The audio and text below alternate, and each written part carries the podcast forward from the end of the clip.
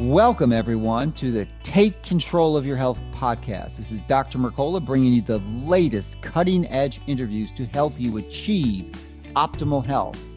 You can receive more information by subscribing to my free daily newsletter at Mercola.com. Thank you so much for listening. So let's get started with this week's latest program to help you and your family take control of your health.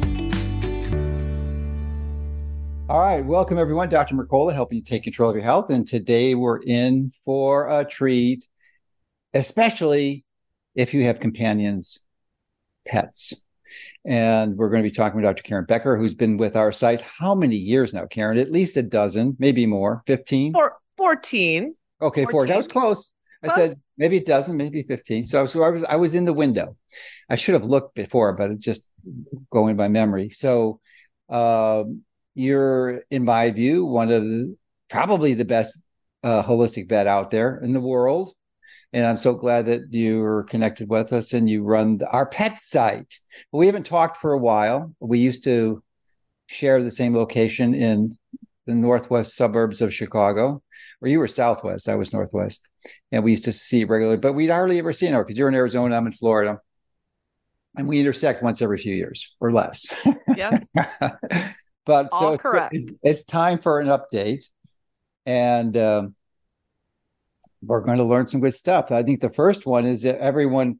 It is hard to not be overwhelmed and notice the artwork behind you, mm. and that's not just any special artwork.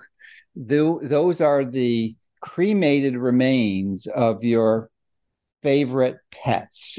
So why don't you expand on this and mm. and high you know tell us what that's all about and what the what the minerals represent and and how if someone is interested in this which is a, yes. a pretty novel way to remember your loved ones. I think um i don't know you probably you have some I, I love you because you have such deep philosophical views on so many things.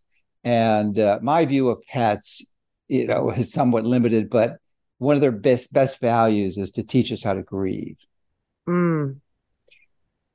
Animals serve so many valuable purposes, yeah. Joe, but yeah, because they're, they're going to pass away before we are. And they're, they, they are because there's the example right behind you. Yes. Yeah. What you see behind me, uh, all of my babies are my favorite babies. Some of them I cremated and some of them I buried.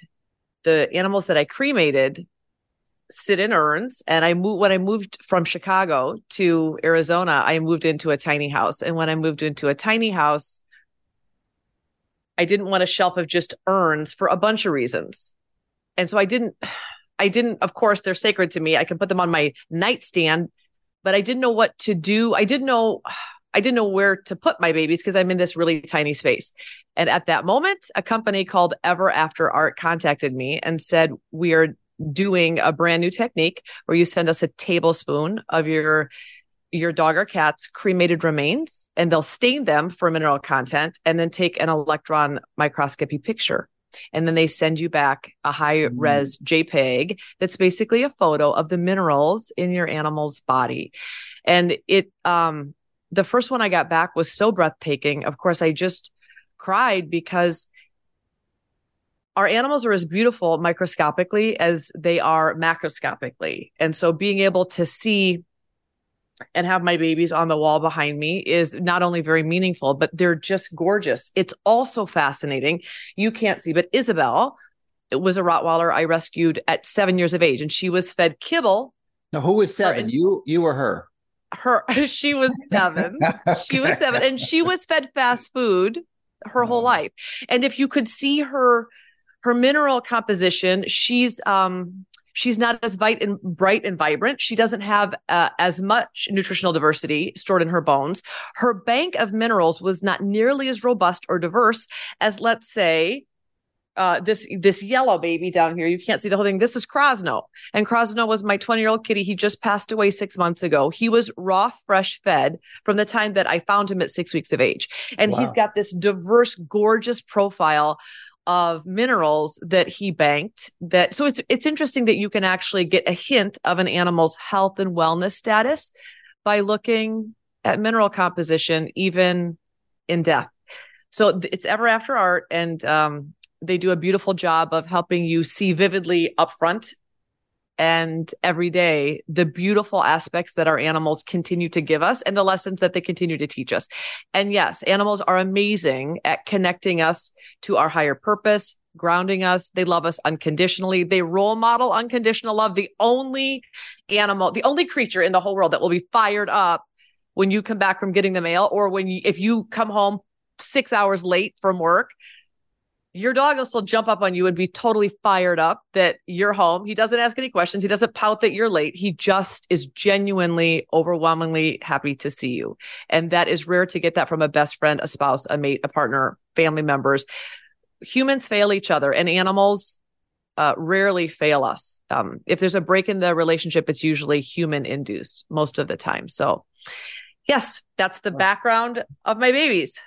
All right. Well, thanks for that explanation. And uh, for those who are interested, maybe you can give us some information where we can do that. And I'm assuming from the logistic perspective, it, it has to be bones, or can you use other tissue minerals?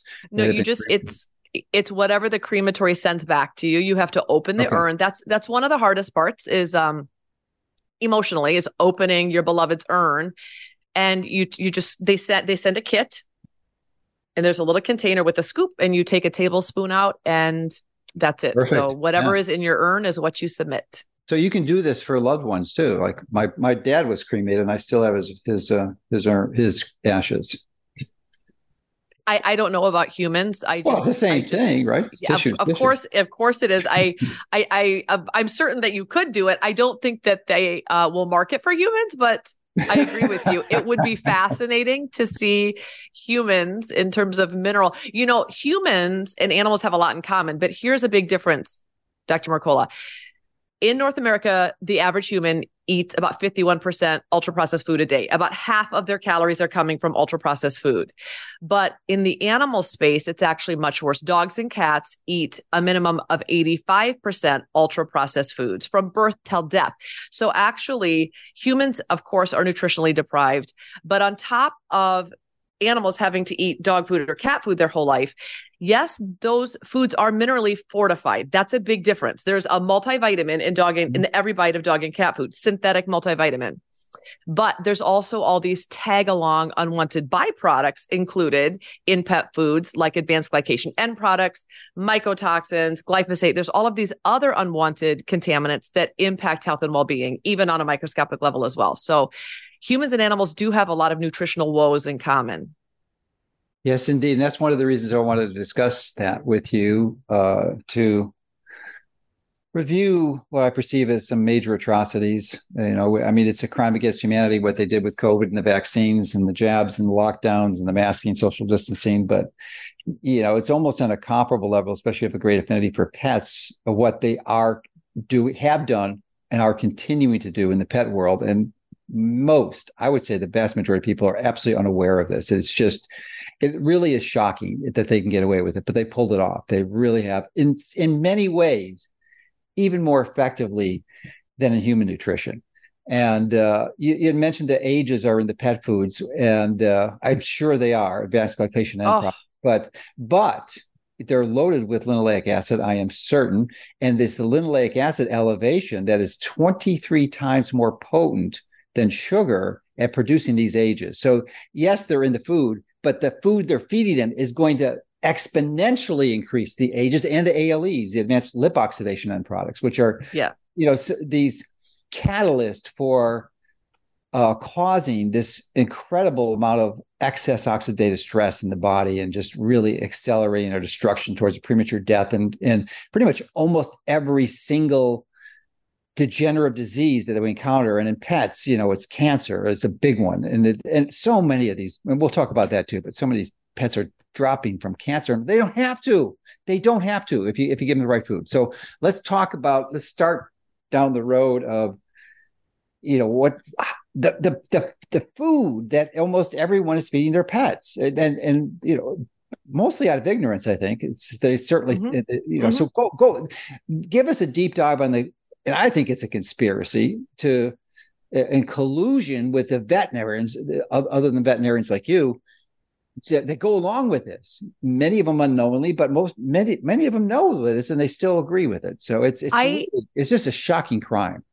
It's it is shocking, but Joe, I would actually argue that at least in my profession, kids go into vet school just like kids go into medical school. Mm-hmm. and in veterinary school they are indoctrinated. They they brainwashed if, if, if it is it is. If you go in with the foundation of nutrition you have something to balance it with. And that was thankfully for me that was my situation. My parents are wildly proactive. I grew up my grandma shaw taught me how to grow and juice wheatgrass when i was 12 my parents my mama made three homemade organic garden fresh meals a day. We never had soda. We never had white bread. But I believe even a, a 1971 baby, I was the exception. So I went to vet school understanding the power of food. That is not true of my of my peers. So what happens is during veterinary school, you can track large or small animal. Actually, large animal veterinarians have a much more robust knowledge of how to nourish animals because they're growing animals for food production.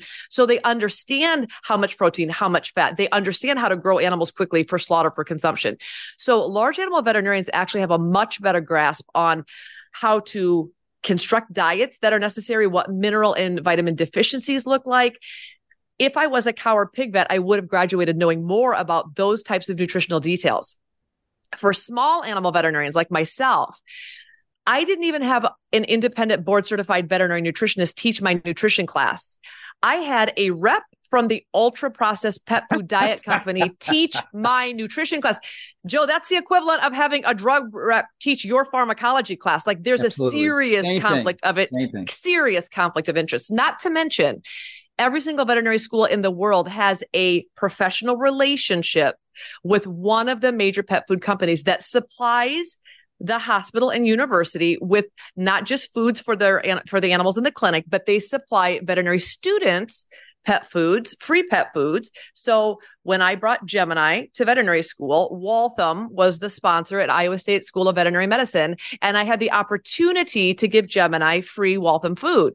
This is also when I started making homemade food for my dog, and it's a whole different story. But Joe, that being said, I think the biggest overwhelming aspect is that veterinarians are still the only health and wellness professionals that graduate with doctorate degrees that still truly believe and I know you're thinking, you know, they know in their hearts that, you know, oh, we shouldn't be doing this, but we are. I really would argue that they graduate thinking, I got this laminated book.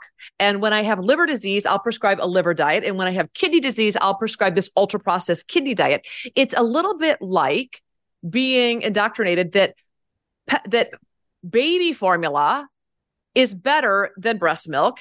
And but you have to go on to then construct baby formula. Pet food really is a lot like baby formula. It has to have all the protein all the fat all the minerals all the vitamins in it so that every single meal you're feeding a complete and balanced nutritional meal. The problem is joe that is not how any animal has ever eaten or consumed food ever in the history of ever. No dog or cat just in the last hundred years is when the ultra processed pet food industry has come about. Yeah, and that is let's go yeah. let's go into the history because there's so many parallels with human nutrition because it, uh, they captured the medical schools in 1910 with the uh, introduction of the flexner report catalyzed by rockefeller and uh, carnegie. And the medical school uh, curriculum was never the same after that. To this day it remains the same. You know essentially uh, natural therapies and nutrition was excised from the cur- curriculum.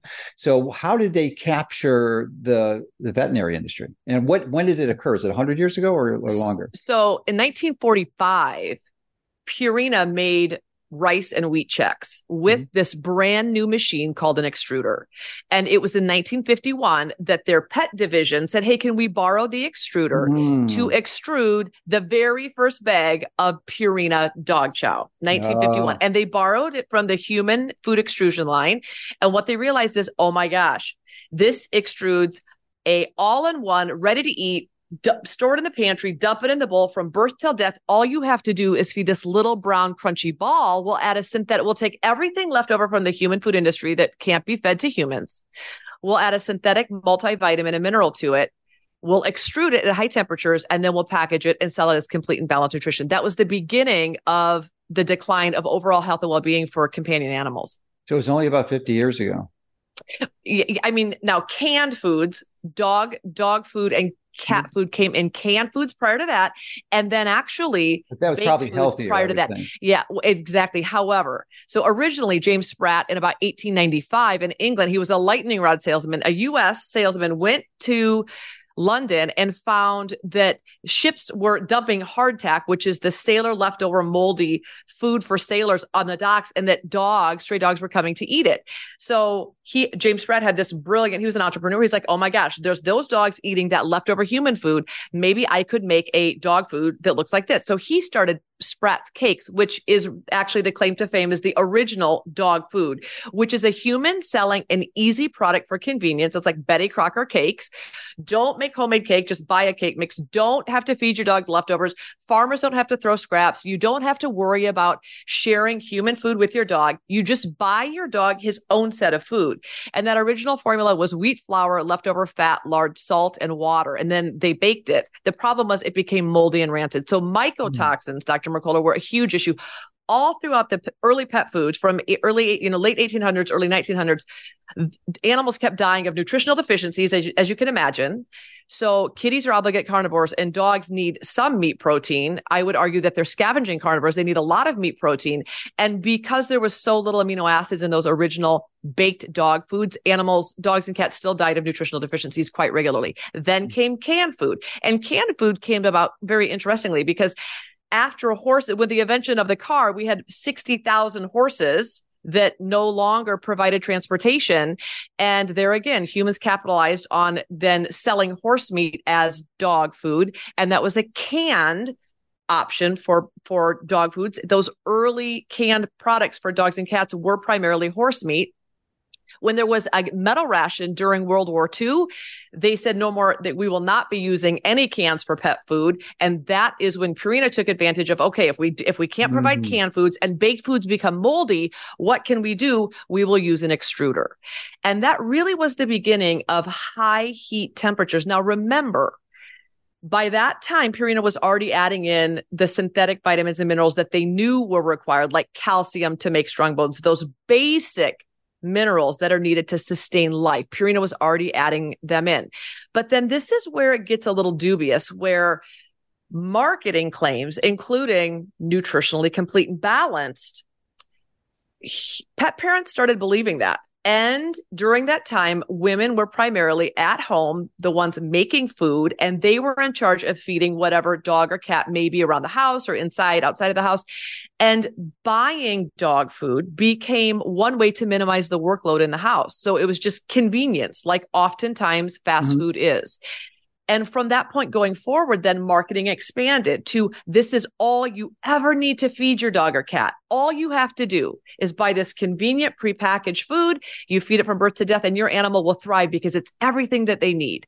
So that was the start of the misconceptions. But because veterinarians are indoctrinated to believe, hey, this is scientifically formulated, this is all animals need, they are parroting that misinformation to wor- worldwide pet parents who are also believing it. Now, what we have seen, thank goodness, is in the last 35 years, common sense start to rise up and people are saying, wait a minute, it doesn't seem logical to me at all that you what we should be feeding animals a little brown crunchy ball from birth to death any more than you and I should be eating meal replacement bars or total cereal is actually the best example. Total cereal is an extruded food with a synthetic multivitamin and mineral. And when you read the site of total cereal, it says 100% of all the RDA of everything need. Just imagine feeding your kid total cereal from birth to death.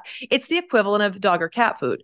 So in the last 30 years in modernized countries, there's been an awakening of people saying, I believe my animal needs more. And there have been a small but growing handfuls of veterinarians like myself who were raised knowing that animals could not solely exist on dog or cat food. My my parents did buy ultra processed food for all of our family dogs, but my mother always topped off with whatever she was chopping in the kitchen. All of our animals always got leftovers. And I do believe that that's one of the reasons that my dog that ate ultra processed food, my family dog Sooty lived to almost 20. He lived to 19 eating really bad ultra processed food. But the trade off was it was he was supplemented with a every day with all my mama's amazing leftovers. And now, when we're talking leftovers, we're talking low glycemic, high roughage, good carbs. We're talking the tops and bottoms of broccoli. We're talking the the bottom stems of mushrooms, which we know now have more fiber and beta glucans than than the cap. So my mama was inadvertently sharing all these goodies with our family animals that I firmly believe extended their lives. In addition to my mother practicing intermittent fasting with our dogs, in addition to my mom walking our dogs five miles a day. So what I have learned in my 25 years of being a veterinarian is that nutrition is the foundation of health, no doubt, but it's not the only thing that mm-hmm. matters. Movement, fresh air, a detoxification, Sunshine. and and stress management. Stress meaning chemical stress emotional stress physical stress all of those things together are what either dictate health span and a long lifespan or the beginning of chronic degenerative disease midlife which is what we typically see in veterinary medicine. Cancer obesity diabetes organ failure autoimmune disease allergies all of them are expected in the exam room. And that's a and that's a shame. Yeah that's just like it is in, with humans. Those variables are equally important. And it's not just about the diet, although the diet is one of the most important. So, what is your best estimate uh, as to the decrease in lifespan and increase in morbidity uh, as a result of the adoption of these convenience foods for pets that were optimized to create massive amount of profits for the companies producing them uh, and had nothing, absolutely nothing to do with the health of the pets? Well, let me let me give you two examples. First of all, I also have that I have have that obsessive question and as a proactive wellness veterinarian, I'm obsessed with the science of how and why animals either die young mm-hmm. even with genetic predispositions. We all have genetic predispositions. Mm-hmm. But just like uh, the hip dysplasia set of genes that can be expressed or don't have to be expressed. Uh, I did some DNA testing on my own dog. He's got basically the equivalent of the genes for degenerative issues in his eyes. It's called progressive retinal atrophy in dogs. In humans, it would be similar to um, macular AMD. degeneration, let's yeah. say. And so, even though my dog has those D, the, the DNA for that, I am putting food into action and he's 16 years old and he's not expressed that DNA. I'm also super interested in how you up and down regulate your dog and cat's epigenome to either quiet down genetics that you don't want expressed or if you do nothing, if you are not intentionally working on creating health, you are inadvertently allowing your animal's health to slip away because by just doing nothing, your animals will degenerate and almost always begin expressing whatever DNA is lurking and there's going to come out midlife. So I do believe that um, my desire to want to know why and how animals live longer. That was actually behind why we wrote the Forever Dog book. My co writer is obsessed with the oldest dogs in the world, and I'm obsessed with the science of why. So Rodney Habib went out and found the oldest dogs, verified oldest dogs in the world, and went and interviewed their, uh, all of their owners around the world about what those owners did and didn't do. And Dr. Mercola, it's as much what owners didn't do as what they did do that ultimately created health all of the longest lived dogs owners that we interviewed some of the Bushki, 28 years old, 27 year old, 30 uh, year old Maggie from Australia.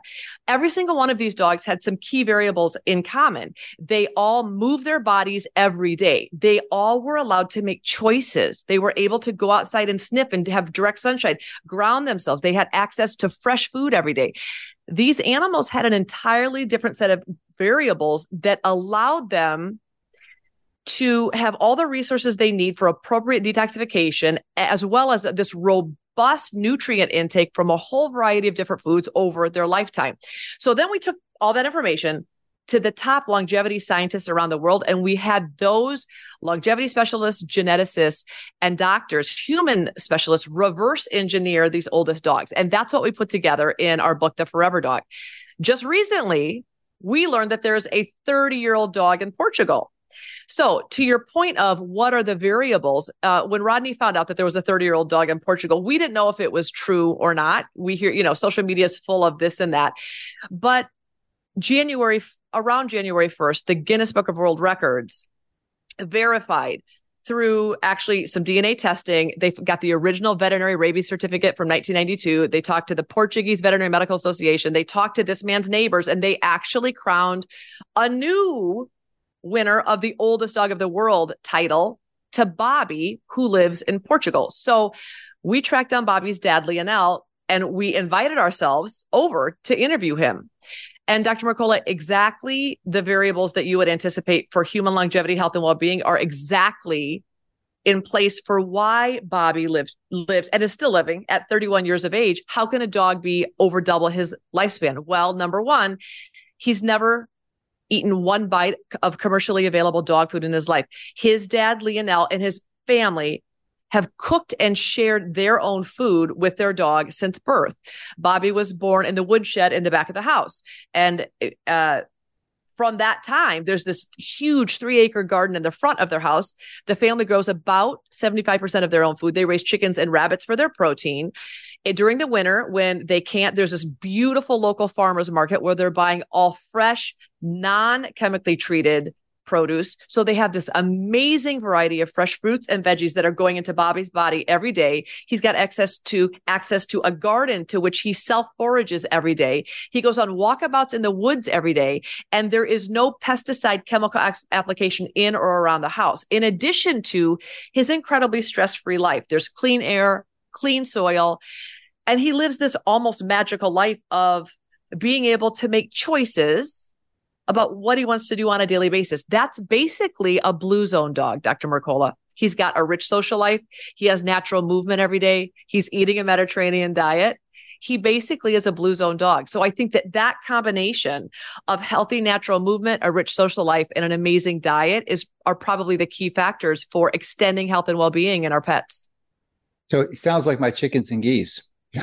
they got magical environment to grow and stay healthy but how, but I'm still didn't get. I love the beautiful description, but you didn't really answer the question as to what percentage reduction are you you think is uh, present as a result of adopting the this commercial convenience yeah. food. I, it seems like it's fifty percent. Yeah, and and, you, and, there's no there's no way, sadly, to qualify that. Yeah, I wish but, I could. But, but I wish I could your, tell you. Your opinion is valid. Yeah. You're in the I, field. You're in the I trenches. you believe, see this every day. I do believe that owners that raise their dogs, like Bobby was raised, owners that are cognizant of all of the variables that are necessary for well being. Absolutely. Those dogs not only may have a potentially longer lifespan, but I think more importantly, they have a better health span. They are not degenerating midlife from preventable degenerative diseases. Their bodies are moving along, not degenerating because their owners are cognizant of the steps that they need to take to intentionally create health and well being.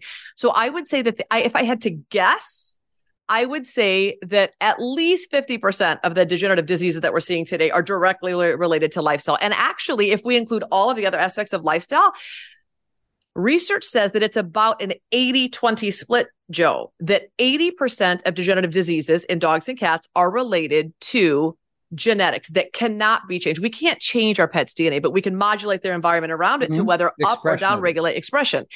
80% Joe, is related to lifestyle and diet, 80% of well being. So if you are making good choices, then you will have a better outcome. If, God forbid, and this is also another reason why I wrote the book, after 20 years in the exam room, I am so heartbroken from hearing my clients say, if I if I only would have had this information before, if I would have known that I should have been feeding my dog healthy, organic, fresher foods. I didn't know my my vet told me just to feed ultra processed food. Yeah. I just followed my vet's advice. But this is where this is exactly why you set up a pet site.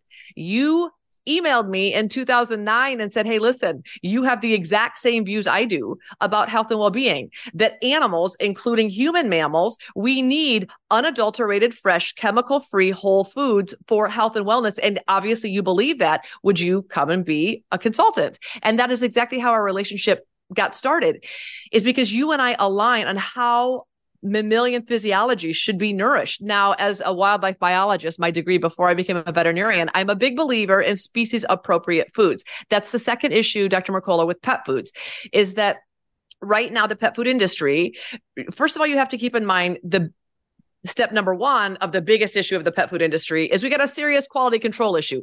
All of the raw materials going into pet foods, Joe, are have failed human food inspection, which means everything in North America, foods come in, and thank goodness we live in a modernized country that has food inspection services. Yay. USDA food that passes inspection goes into the human food market. Everything that fails inspection goes into animal feed, including dog and cat food. So, unless your pet food is labeled made with human grade ingredients, it is made from rendered USDA inspected and failed raw materials. Now, the food failed for a reason. Maybe mycotoxins could be heavy metals.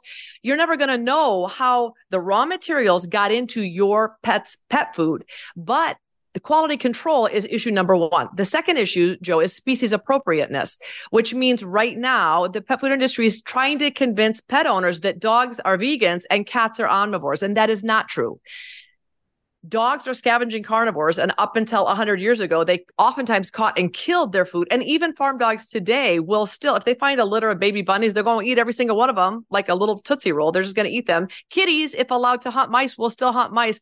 Barn cats still very efficiently consume catch their own food on a regular basis. Dogs and cats physiology has not evolved in the last 100 years to eat a bunch of highly processed refined carbs and oils. They just haven't so, when we put metabolically stressful foods into physiology that was never meant to process this, there are serious metabolic consequences. And that is exactly what we're seeing in terms of degenerative disease today. Excellent. So, the practical question becomes now that we have this understanding and grounding that we need to essentially replicate what we're doing to improve our life and health span uh, into with the animals. And I just wanted to, before I go to the question, I had to, to highlight one of the variables you review and point out that animals do not run marathons. Animals do not do weight training. But what they they do is they move all day long if they're allowed or given the opportunity to. And it's the movement that probably is one of the most important parts of the equation. And if you had limited time, for exercise, I mean, the, the, probably the highest priority is to get the movement in, like to walk, and ideally an yes. hour and a half a day. I mean, that's probably what you're required to do it, eh, to optimize the expression of your genetics. Uh, so I would just highlight that. And if you have time overwards, definitely do resistance training because sarcopenia and frailty is a big issue as you age. You do not want to wind up there. So uh, that's just my tangent. But the question was, can you help us understand how to identify or construct a species appropriate diet for our pet companion? I, I can certainly do that. But first, I do want to thank you for bringing up exercise because Dr. Mercola, there is not, I have some people have reached out after Forever Dog book and said, listen, I agree with everything. I am on a very restricted budget. I can barely afford food for myself, or I am getting food from the food bank for mm-hmm. myself. Sure help me take the best care of my dog on an incredible on a shoestring budget. Mm-hmm. So so thank you for highlighting the importance of exercise because there are so many things we can do for free mm-hmm. that dramatically extend the health and lifespan of our animals that we don't take advantage of.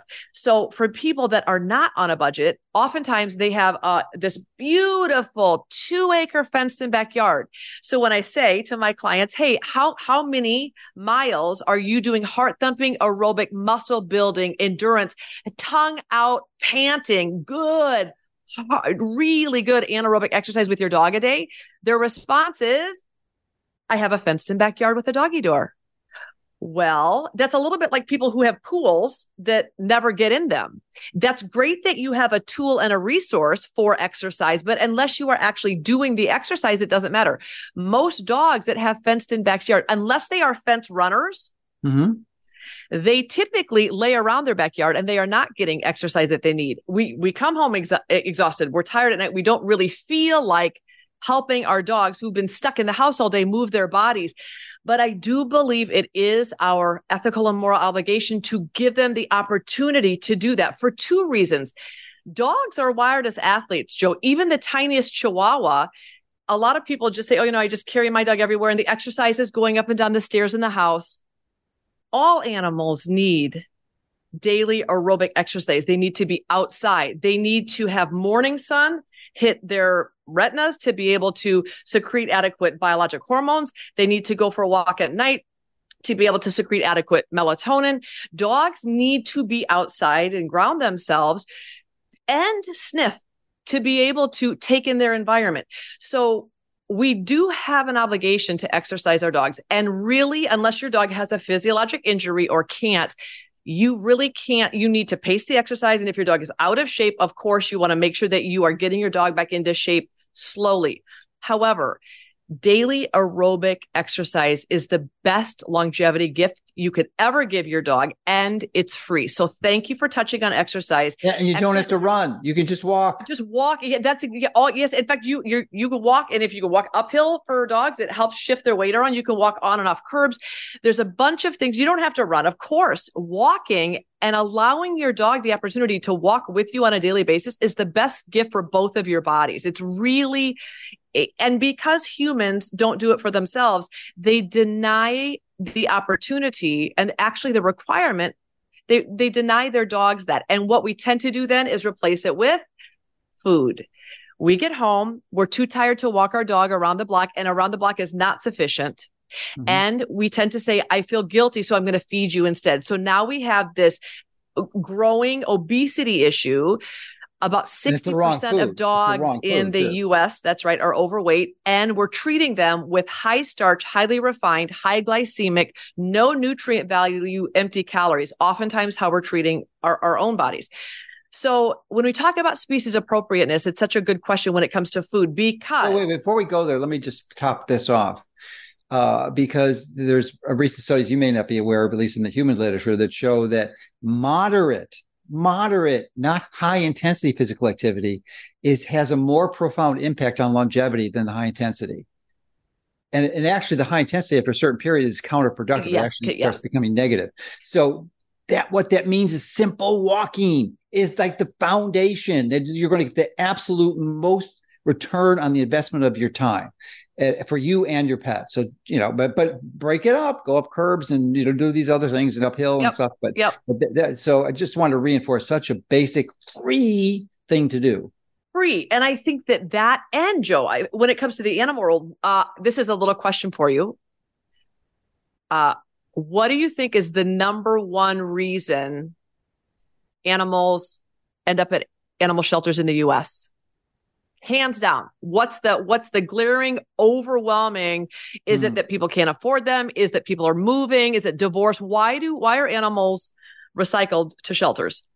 It's a good question. I, I really don't know. I mean i haven't had a companion pet for decades and it's not something i've researched but i've met probably uh, some psychological issues that they just yes would, yes, they're, they're just Joe. not cooperative in the home for whatever reason because they're not getting what their requirements are to optimize them neurologically and, and psychologically. You you are full of common sense. The number one reason dogs are dumped at shelters are beha- behavior problems. Okay. And the level of anxiety in dogs, Joe, mirrors the level of anxiety. One study, one 2019 study uh, out of Europe said that about in their research group, in their cohort, about 80% of humans had some component of anxiety and 80% of dogs in their study. So, dogs' anxiety and stress levels not only mirrors that of the owner in the home, but if dogs are kept in crates all day, or not given the opportunity to put their joints through natural range of mo- motion, not given the opportunity to smell and take in their environment, then then there is physical stress because the body's losing muscle tone, muscle mass, and they're starting to shrink, which is going to predispose animals to injuries. ACL tears are the number one thing that we see in veterinary medicine, partly nutritional and partly lack of exercise. So we don't have strong, resilient tendons in our animals. We don't have amazing muscle tone in our dogs or cats. We they are over fat and under muscled, and they are malnourished. Malnourished in the sense that we are trying to in the, as a pet food industry they're trying to convince you that we don't need meat protein anymore to be fed to cats or dogs that they that they can get by with vegan formulas that have all the added amino acids into the food that dogs and cats require. And they're putting together this blend of the scientific formulation of all the amino acids, all the synthetic vitamins, all the minerals. They extrude it at high temperatures. They spray a palatant on the outside, or the animals would never eat it. And then it goes, you know, it has a two year shelf life and it sits in a warehouse until you buy it. And that's where we're at when it comes to trying to convince pet parents that that's nourishing food. And because it's vegetarian or vegan, it's good for the environment. So we're in the exact same situation with human food propaganda and pet food propaganda. And it's wildly frustrating, Joe. Dogs and cats don't have a carb requirement, they don't need any starch, none. So if we're going to put together a species appropriate diet but, but, for dogs me, and cats. Let me stop there for a moment for a respectful dialogue. The uh, the humans are the same. They don't have to eat carbs, but that doesn't mean it's optimal for longevity and health. Uh, because if you don't eat carbs, your body can make it through gluconeogenesis, but that's usually catalyzed by cortisol, which increases stress, which we know chronic stress is definitely not good for your health. So, you know, I have not studied pet uh, metabolic uh, biology, but I would suspect that they uh, that maybe that's not ideal. They don't need it to survive, but maybe some is useful to optimize their health. There again, brilliant with on the common sense because Joe, just feeding animal meat, bone, organ, which means you're trying to replicate their evolutionary diet. You're trying to replicate prey. Mm-hmm research has shown that the microbiome crashes. So mm-hmm. you are spot on. But here's the difference between trying to teach clients and you're trying to teach your human patients the difference between good carbs and bad carbs. Dogs and cats don't have a starch requirement, but they do have a fiber requirement. They mm-hmm. need a lot of low glycemic roughage, well, not a lot, but they need more than you would think. Dogs are out nibbling grasses in the wild. They'll they will self forage. When we were at Bobby's, the, uh, videotaping him. He spent about Bobby, three hours a day. Forgot. Bobby Bo- is a log, Bobby's a 31 year old. He's yeah. he's a 31 year old dog who still Some people might be thinking shockingly well. Bobby Kennedy, you know? Yeah, yeah, yeah. No, Bo- Bobby, Bobby, the oldest dog in the world, spends several hours a day foraging greens. And when he is foraging from the garden, he's eating weeds, he's eating herbs, he's self-selecting the plants that his that he needs his owners have allowed him to do that his whole life. I do believe that that's one of the reasons that he has had an exceptionally long life is that his microbiome has been so well diversified. He has not undergone antibiotic abuse. He has not been put on an ultra processed diet that has all of these ALEs and AGEs that totally demo- d- demolish his organ systems. He he's never He's been on some cooked food, but it's freshly cooked food. There's a lot of moisture included with that food, and he's allowed to forage. And I think that that combination of fresher foods, high glycemic roughage, fresh lean meats that uh, are human grade in the sense that they would pass inspection. We're not sweeping the slaughterhouse floor or giving abscesses or tumors or pieces and parts or disease meats, which is what goes into pet food now. None of that is occurring when you are knitting together a biologically appropriate diet with the goal of intentionally creating longevity. You're picking healthy, lean, pastured meats. You're picking uh, low glycemic, unrefined fresh fruits and vegetables that have not been contaminated with pesticides.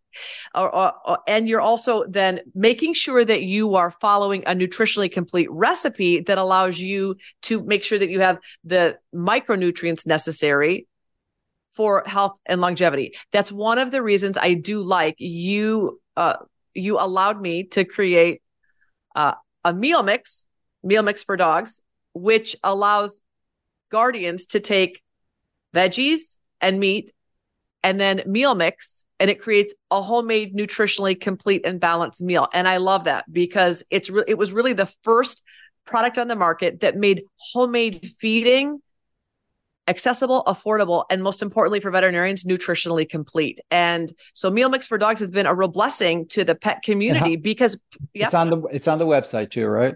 It is. And uh, you can get there, you, which is pets.mercola.com, I think. And there's a shop. you just go there and yep. type it in. But is is that just type in meal mix? Yep.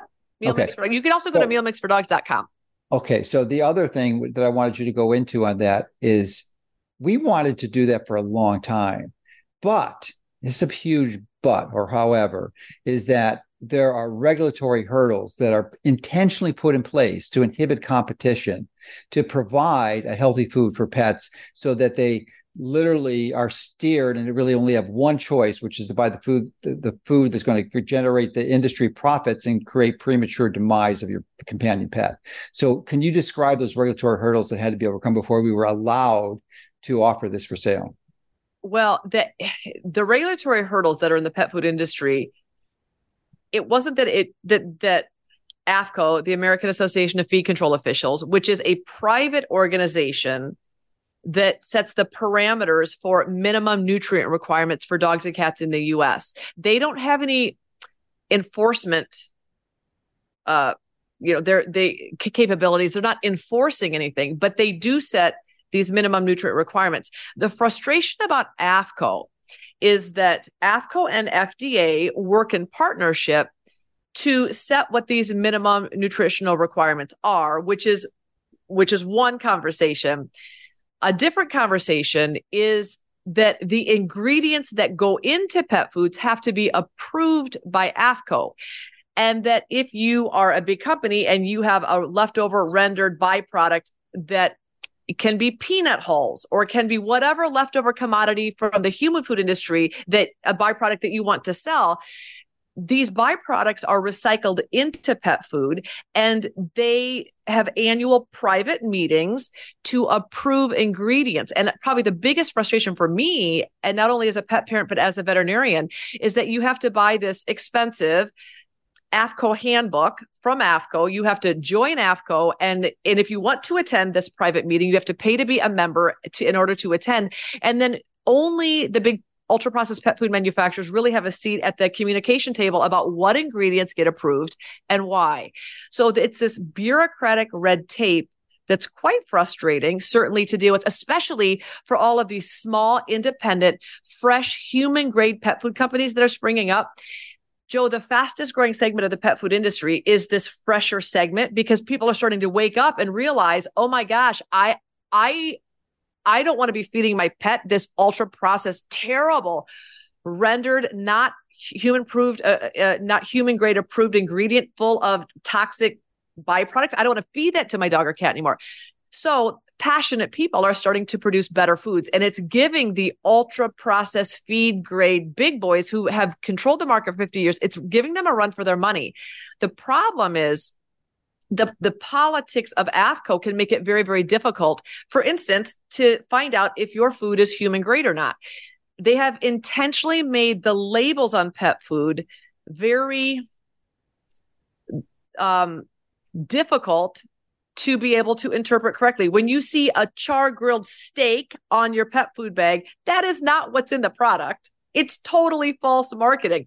You may see a little handful of blueberries or cranberries, and you think, oh, you know what? I have a dog that has recurrent urinary tract infections. I see cranberries, or it might say with cranberries on the label, and you flip it over. They can have 0.02% cranberry pomace extract powder, a byproduct of the human cranberry industry, in that food, and then label it as with cranberries for urinary health. That's false marketing. But you have well, to know enough to be able would, to yeah i, I would say deceptive deceptive and fraudulent yeah very very very deceptive now pet parents that have been educated about these topics understand it. However my heartbreak is all of the either brand new pet parents who don't know enough to make good decisions or people that have said you know what? I'm relying on my veterinarian. I'm abdicating my animal's health to my vet and my vet's going to make all the decisions for me. And that those two issues are where regret where regrets can come in. I do believe if we have two-legged human kids or if we are caring for animals, those are creatures that can't make decision can't make good decisions about their health and the health of their environment on their own. They have to have a guardian step in and make wise decisions. How do you know you're making wise decisions? You educate yourself. How do you educate yourself? You do enough reading and enough um, of of you knowing in your heart that you trust the company you're feeding that you like the raw materials going into your pet food, you can call customer service. You can ask them, hey, where did you source your meat from? Are you human grade? What country of origin are your veggies from? You can call and ask those questions. And transparent human grade pet food companies are so fired up that you do because they can carry on a conversation that allows them to express where the raw materials for their pet food comes from, who's processing it. They're happy to answer those questions. If you were to call the top pet food manufacturers at big box stores, or most food sold at, let's say, PetSmart, Petco, all the grocery store foods. You call them and ask them country of origin or sourcing or for third party testing, they'll they won't even return the email. So I do believe it's up to us to know in our hearts that to not be bamboozled. We have to know in our hearts we're making the right decision. And that means you have to learn enough to not have regrets. Absolutely. Well, it's really good information that uh, people, well, need to have to be inspired and understand what's going on so that they can be proactive. And prevention, as we know, is so much more exponentially oh. effective than, than treatment. And it's, and it's you know, taking care of pets can be very, very expensive. I have so many friends that, you know, wind up with thousands, tens of thousands of dollars of bills uh, to try to rescue their animals when if all they had done is pay attention to the simple foundational basics, they would have never had these problems. They would have been far healthier and died a, a natural death, you know, maybe 30 years old like Bobby. So you, you know thank so- you well thank you joe first of all for bringing up cost you have to remember that human the human medical system has insurance mm-hmm. so human medical costs and animal medical costs are exactly identical when you take an x-ray when i take an x-ray we bought the exact same x-ray machine when you do surgery i use the exact same brand and type of suture that you did so the when we're buying supplies to set up a hospital, it's the exact same supplier, exact same cost. The big difference, and so an MRI is cost is the MRI. The difference is humans have health insurance, and most pet parents don't have health insurance for their animals. So you are literally paying just raw costs. A lot of people say, My veterinarian's trying to gouge me.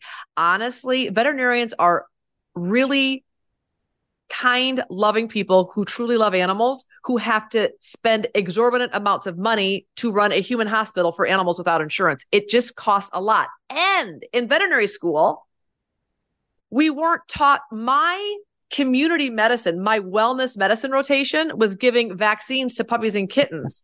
that was the wellness rotation. So when you ask your professors, hey, thanks for te- teaching me how to treat kidney disease, thanks for teaching me how to treat heart disease, I know how to do that.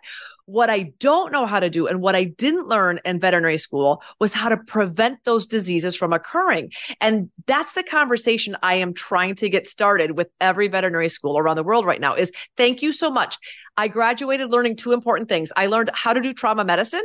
So if a dog is hit by a car, I know what to do. I also know how to treat infectious disease. And so if a dog has parvoviral infection, I know what to do.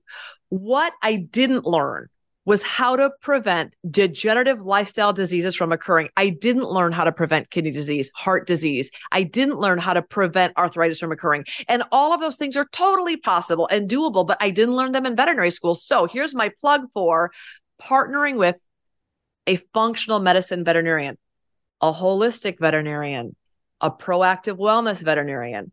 The conversation that you need to begin having with your veterinarian is, "Hey, Dr. Johnson, I love you. My my mom went to you, my grandma went to you. Our whole family's been to you for 3 decades. We love your practice, we love your clinic. I'm interested right now in pivoting from a reactive type of medicine where I wait for my animals to get sick and then I come to you devastated and then we make a treatment plan with drugs that treat the symptoms that never address the root cause. That's what we're doing right now. I don't want to do that anymore. I want to begin moving towards preventing disease and degeneration from occurring. And if you don't have the tools and maybe the continuing education to do that, I'm going to start adding kind of like in human medicine, we we add different health and wellness specialists to our team we may have a chiropractor, a nutritionist, a podiatrist, dermatologist. We start adding uh, a massage therapist. We add people to our healthcare team to take care of our own human cartons. And we can do the exact same thing in veterinary medicine. You may need to have an ER veterinarian for middle of the night emergencies. Then you have your general practitioner who's beautiful and you can go there once a year and do internal blood work to make sure vital organs are functioning great. Yes. When it comes to setting up proactive preventive wellness strategies, your veterinarian may be interested in saying, Hey, I'm going to learn more. My next continuing education classes, I'm going to do this. Or you may end up going on over to civtedu.org, which is the College of Integrated Veterinary Therapies, has online classes that pet parents can take, veterinarians can take, but there's also a directory. So if you would like to do a consultation with a proactive wellness vet, to get a proactive wellness strategy or protocol for your dog or cat, that's possible as well. And that's probably the very best thing you can do. If you don't know quite where to go and your vet doesn't either, you can bring someone onto your pet's healthcare team to get the answers you need. Wow, that's an unexpected bonus. I was not ex- did not know that was a resource. So thank you for sharing that. Uh, perhaps we can uh, put the cherry on the cake or the icing on the cake might be better. Uh, metaphor. And I, I, don't know what's a more popular pet. It's cats or dogs. It would just to be a guess. Uh, maybe it's cats. I think I don't know. What there, there, there, are more equal? cats. There are more cats in U.S. households than dogs. Kitty. There are more cats. Okay, uh, so what? So I, I believe that kidney disease. It, well, the, the, the intention of the question is for cats and dogs. Can you name the one or two, maybe even three most common chronic degenerative diseases and what we can do easily and simply to be proactive and prevent those diseases. Um, so I am right there with you that it's when it comes to kidney disease, when it comes to heart disease, when it comes to heart disease, we have to be thinking about amino acid deficiency and not amino acid deficiency from corn and wheat and rice, amino acid deficiency from not having enough clean, fresh whole meat, which is a dog and cat's evolutionary God given diet, there is not enough amino acids to maintain healthy organ structure, including heart and kidney well being. So, one of the things I would encourage all of your listeners or readers that have pets to do is look at the category of food that they're feeding. Let's say right now they're feeding extruded dry food. There's this spectrum of from raw food and so let's just there's and just so your listeners and readers know, raw means unadulterated raw meat plus ground up veggies with appropriate sources of vitamins and minerals that's put together to mean a nutritionally complete and balanced diet. There's also pet food companies that are now using high pressure pasteurization. And so if you're like, ooh, I'm nervous about the bacteria in raw meat, you can actually buy basically pasteurized raw food diets, which means it's bacteria free. So if people are, if, if the hangup for raw food diets is bacteria, know that there's a pasteurized option that literally makes it bacteria free. The other thing I just want to mention is that with the Food Safety Modernization Act that was passed, pet foods are included in that. So every single bag of fresher food, raw food diets that you purchase in the US have a zero tolerance policy for potentially pathogenic bacteria. That means they have to have no E. coli, no salmonella. So the raw foods that you're buying have to demonstrate to be salmonella free if that's a concern for you. So commercially available raw food diets are in the unadulterated raw fresh food category. That's the best category of pet foods you could feed as long as they are well formulated, meaning you can call the company and say, Hey, I want a complete nutritional analysis to make sure that you're not guessing at a recipe good raw food companies are happy to provide that. Then there's gently cooked foods and freeze dried foods, which are take all of this good organic fresh raw meats and then either freeze dry them quickly or gently cook them and then freeze them. That's that would be second best. That's one adulteration step.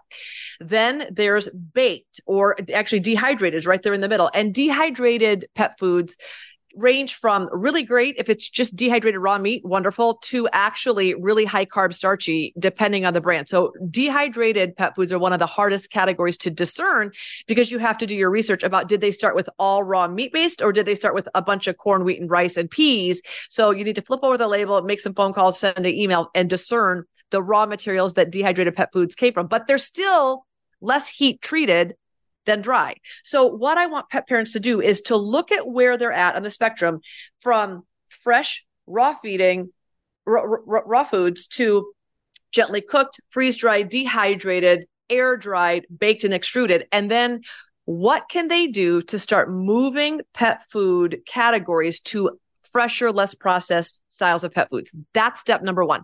If people say, I can't, then I would say, if you've got to continue feeding all extruded, ultra processed fast food to your dog or cat, then start thinking about how you can occasionally add in maybe one or two of the 14 meals you feed your pets during the week. Could you swap in one or two homemade nutritionally complete meals, which are fresher foods?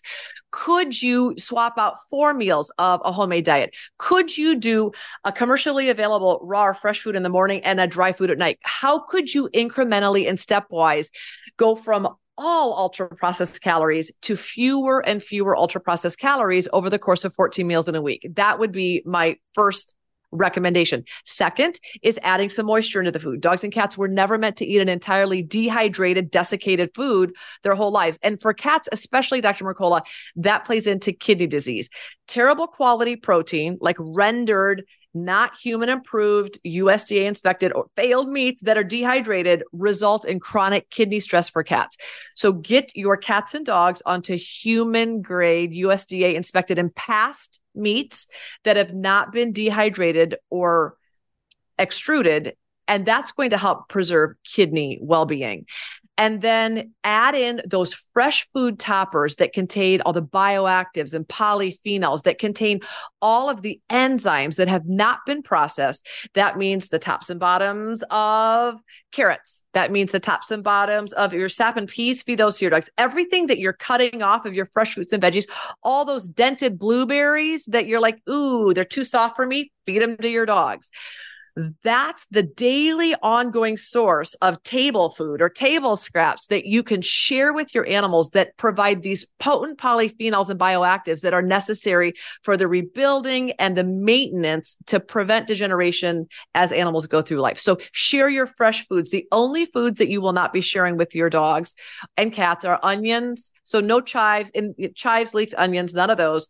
no chocolate, obviously, and no raisins no, well, or grapes. Why no chocolate? And and uh, so so chocolate. Obviously. So chocolate contains a product theobromine, a byproduct that dogs and cats' bodies can't break down. So it just oh. it just yeah, isn't it interesting? Their liver metabolism of theobromine doesn't happen. And thiosulfates in, in the onion family can at high quantities can call can cause what's called Heinz body anemia. There again, they lack the enzyme mm-hmm. to break down thiosulfate from onion families. So is that avoid, true for most most pets or just dogs? Great, great question. Dogs and ca- this, and actually, this is this is a whole different podcast. Dogs and cats, um, and actually, I don't know about other species, but other animals, it appears, can eat some onions with less potential Heinz body anemia than dogs and cats. Raw onion, cooking onions dramatically reduces the likelihood of any kind of toxicosis. Dogs and humans co-evolved. So I do think historically, evolutionarily, dogs probably ate a lot of cooked onions, but uh, raw onions and there is no if, ands, or buts, and no veterinarian will argue this. Raw onions fed in significant enough quantities can create problems for dogs and cats. So I just across the board recommend okay. not Good. feeding onions. Yeah.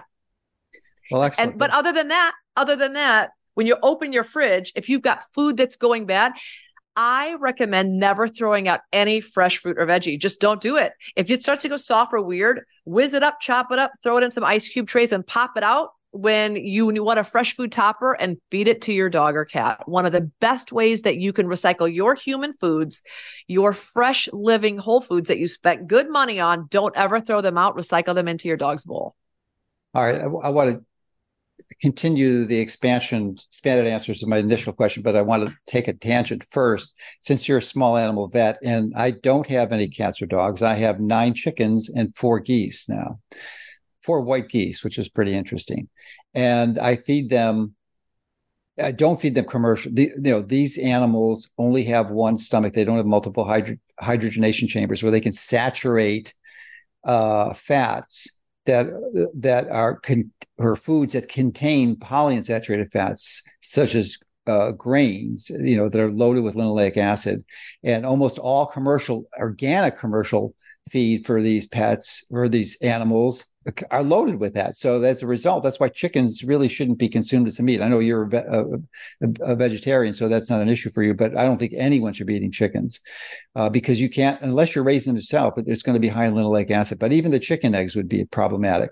So uh, I feed them the by I, I, prepare the food for them somewhat similar and I, I, just wanted to get your feedback on it so i'm giving them field peas as the primary protein i soak like a pound and a half for them in water for like six hours and then I rinse it for two days. So it's essentially sprouted field peas. And then I yep. cook, it, cook it in a pressure uh, pressure pot, uh, pressure cooker, sorry.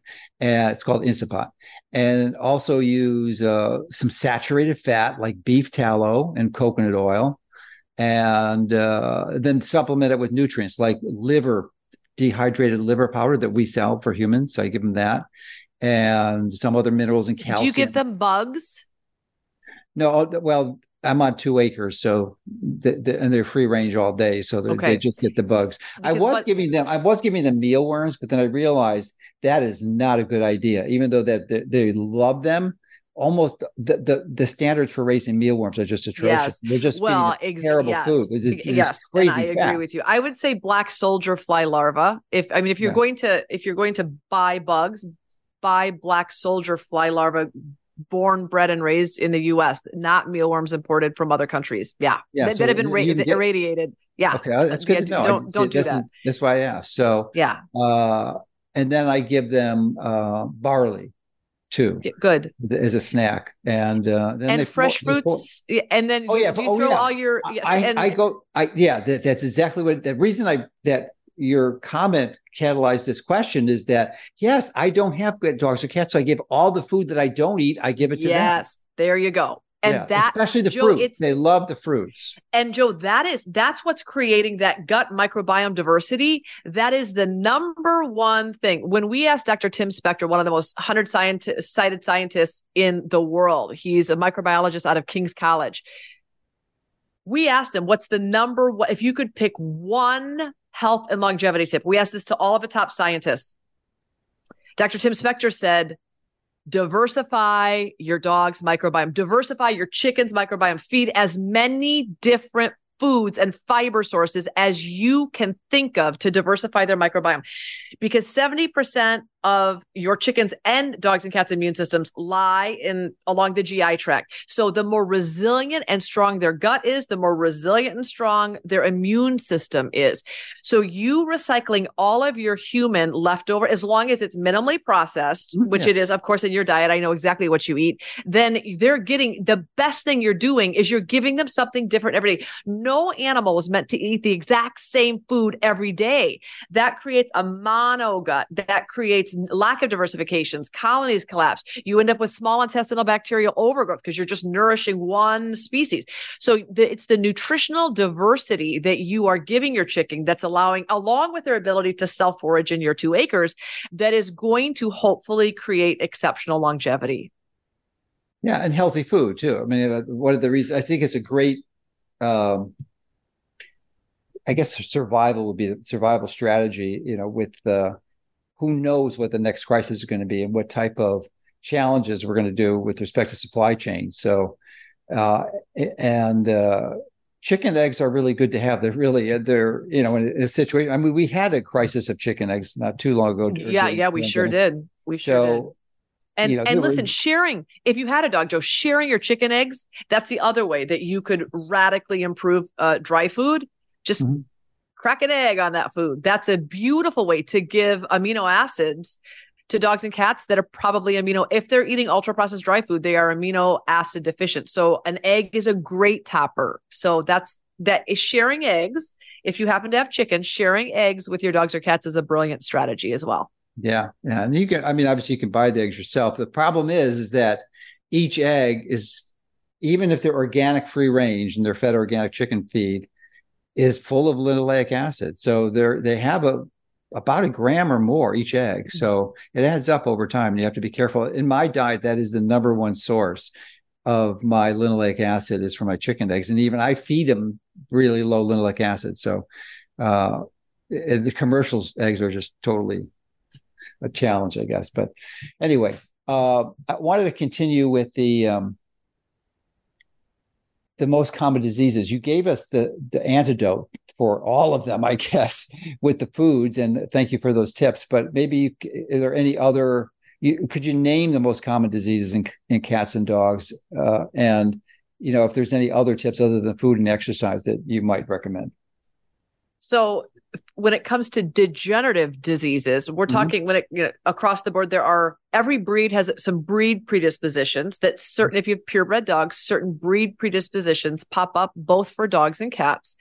When it comes to degenerative diseases, the three that plague dogs are very similar to the three that plague humans, right? Obesity, hmm. cancer, and type 2 diabetes or lifestyle induced diabetes are very high.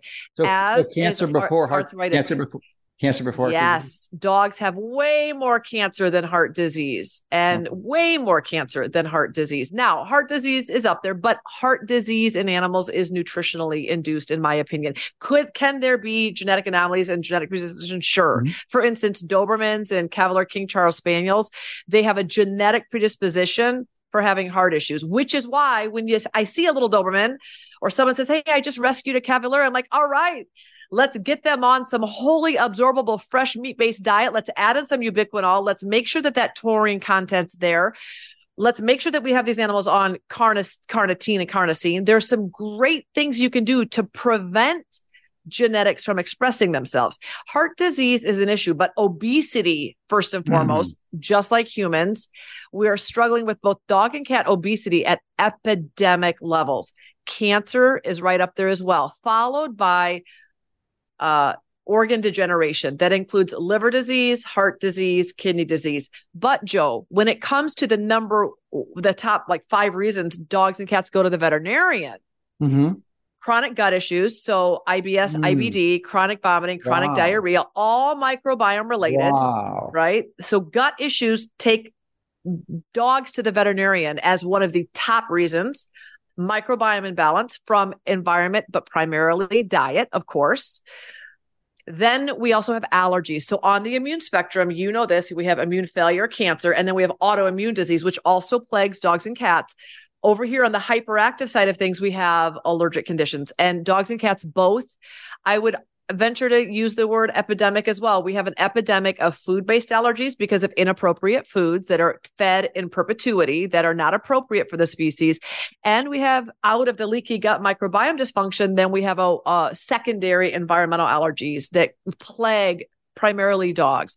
So between allergies for the chronic veterinary visits and IBD IBS, irritable bowel, chronic GI issues, dogs and cats are at the veterinarian for a lot of symptoms.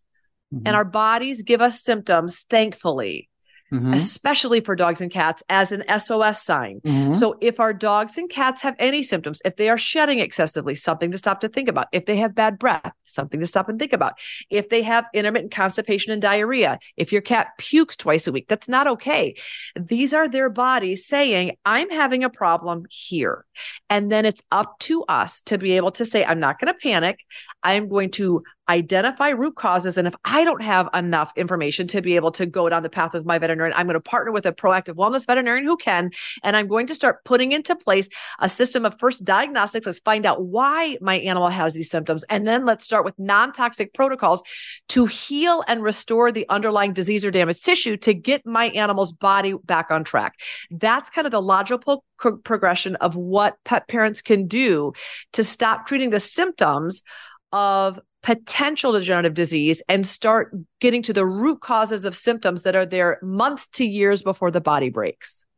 Well, that is just beautiful. Thank you for sharing that. It's just exactly what I was looking for. And it's it just amazes me how many parallels there are with the pets and humans. And my guess is that the primary contributor for most of those issues are, are uh, the introduction of seed oils, which happened in humans in about the 1870s and really started to grow quite dramatically at the turn of the night, the 20th century and early 1900s. Uh, so I'm assuming I have not done a deep dive on this, but you would know that the, probably one of the biggest and most pernicious components of the ultra pasteurized food that these pets are eating are seed oils because it's a it's a totally cheap form of calories, widely accepted and adopted by the authorities as being useful and, and essential. What it isn't, uh, hey, hey, I'm just gonna have you guess. Guess what the omega soy. six to three ratio? Oh, probably guess, twenty guess, to th- twenty to thirty to one. 30 30 to yeah. 1 i was not too far off i was 20 was giving them a good you know and sh- do you know what it should be for animals it should be two to one two to yeah two to four definitely below five yeah, yeah. I mean, I, and I'll take three to one. And, I'll, I'll. Exa- I was just. Say, ratio, I'll, I'll, even take five to one for commercial actually, fresh food diets. The ratio. I was actually confusing your question of the ratio with the percentage of fat. I was thinking the percentage of omega six might be thirty percent of the total calories. Uh, I, I can't tell you about percent of total calories, but the ratio, the ratio, there are no, there's no okay. DHA and EPA in pet food. I mean, there's very, very little because it oxidizes it goes it oh. oxidizes too quickly. So instead they put LA and ALA in that also oxidizes. I mean, we're we're feeding animals rancid omega-6 fats. That's really what we're feeding. And that creates a whole cascade of chronic inflammation that animals have to walk around with the majority of their lives. That chronic ongoing uh, ongoing simmering inflammation is the root of the beginning of their bodies not only being uncomfortable and creating symptoms. But it's the root of the beginning of cellular degeneration, which leads to then Mm-hmm. Uh, structural degeneration, which leads to organ degeneration, which over time, eventually, those organ enzymes pop on blood work, and veterinarians say, hmm, I wonder why you have a little liver enzyme elevation. Well, knitting i wonder why the i wonder why the sdma or the bun is elevated you know i wonder i wonder why these low simmering inflammatory conditions are present throughout the body. Well certainly we have to think about food. And the big difference dr mercola between the patients you see and the patients i see really is my patients can't talk. So we have to be extra vigilant and doing all we can as empowered proactive guardians for making wise decisions. Your patients your patients can say I feel like crap. I'm fatigued. I have my I've got I get migraines, my head is fuzzy, I have I, I can't think straight. Our animals can't tell us how they feel and many dogs and cats walk around feeling horrible in their bodies, but their blessed beautiful personalities you have to be really keyed in because that's how magnificent animals are. They're so happy to see you. They'll three legged lame carry their leg that isn't feeling well because they're just so happy to see you. They can be a ball of itching, bloody, allergic, hot mess, and they're still fired up to see you. So they're not going to complain about their ongoing degenerative, physical, miserable state because animals don't do that. And because they don't complain, it's oftentimes easy to overlook those initial stages of degenerative disease. So, being a really astute pet parent is something that we need to practice as well. All right. Well, this is absolutely great advice. Uh, much better than I ever anticipated it would be, but not surprised at all. So, uh, thank you for sharing all these incredible resources. But you've also written a book, which you alluded to earlier, and uh, I guess it was a bestseller too. So congratulations on that. I should I should have had you on for the book. I didn't I wasn't in the loop. So, but tell us the name of the book and where they can get it. So I am very proud of the Forever Dog. It did hit number one on New York Times bestseller. It was the first dog health book. Wait, wait, wait. Ever hit number one? Didn't they know that you were associated with Mercola.com? That it can't be number one if it's if you have any association with me. It's like you know, it's forbidden by law do you know what's wonderful is that as a consultant to beautiful companies like yours, here's the beautiful part about being an independent consultant.